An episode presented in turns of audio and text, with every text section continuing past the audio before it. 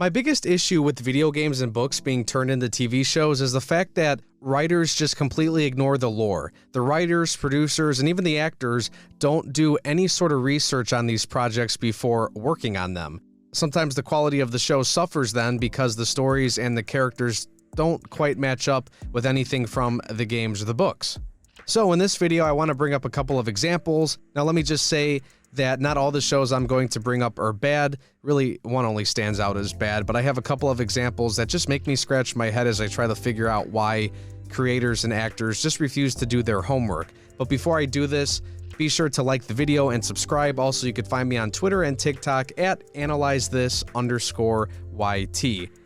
Now, the first show I want to bring up is Halo. Now, this is the bad one. This show received a lot of flack because of story choices, just completely ignoring anything about the most important character and his characteristics the Master Chief. Why does the Master Chief seem so different? Why does Cortana look different? And what the heck is going on with this Covenant War origin story? Well, here's your answer.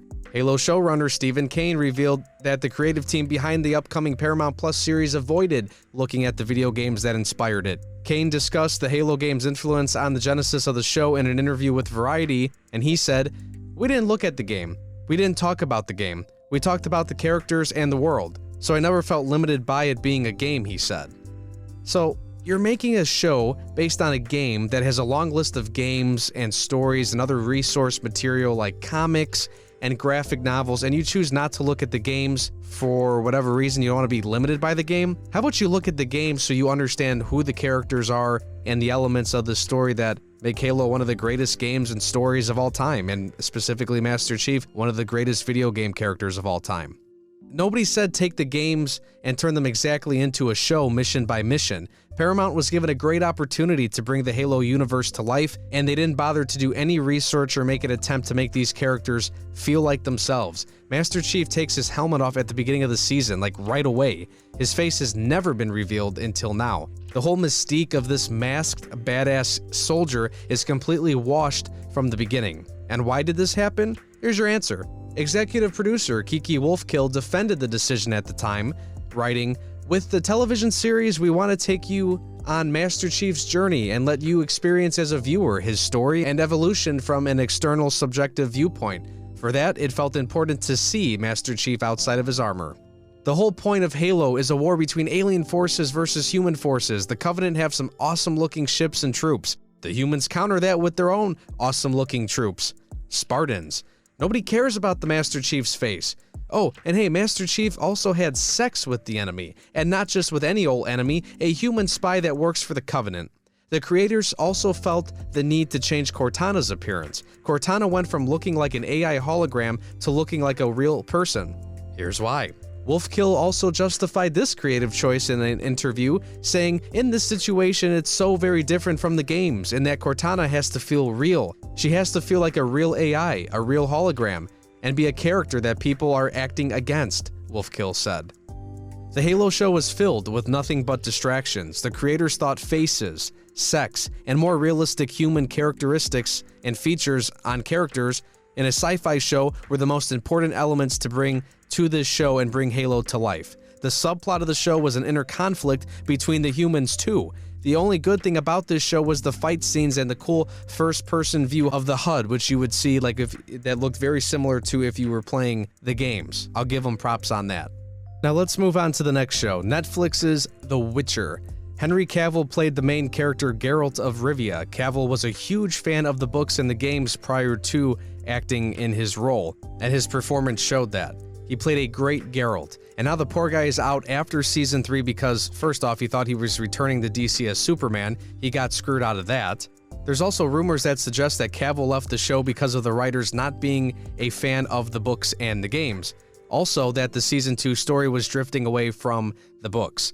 Let's take a look at a couple of quotes, one from Cavill himself and another from a former producer named Beau DeMayo. So Cavill said, As far as the preparation goes, coming into this, I wanted the character to have a closer relationship to the character in the books. I wanted him to be more book accurate. And so it was more to do with making sure and campaigning for him to sound more intellectual, more philosophical, and to have an emotional side as well, rather than just be a grumpy snowman. Every day I was pushing this stuff as far as prep goes. At the present, he could be a little uncommunicative, and I'm obviously working on that.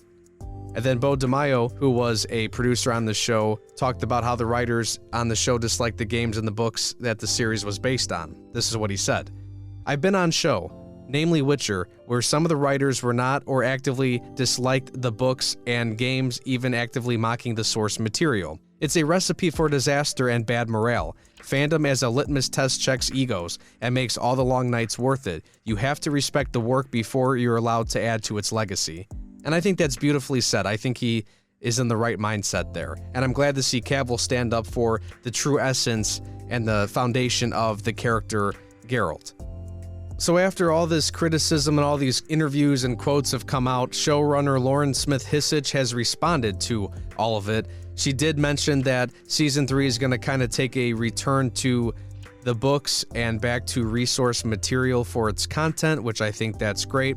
She also commented to a fan on an Instagram post saying, I've never mocked the books. The books are my entire livelihood. I have a great relationship with Mr. Sapkowski, the creator of The Witcher, and writers' rooms are sacred and safe, and more than anything, supportive spaces. Don't believe everything you read. That's true, and again, I'm not going to stake my flag, you know, on one side of the issue or the other because it's really not smart to do that when, again, all the proof you have or all you know is, you know, everybody pointing the finger at one another. But like I said, I really think it's weird how these companies don't want to review the resource material or value it or honor it.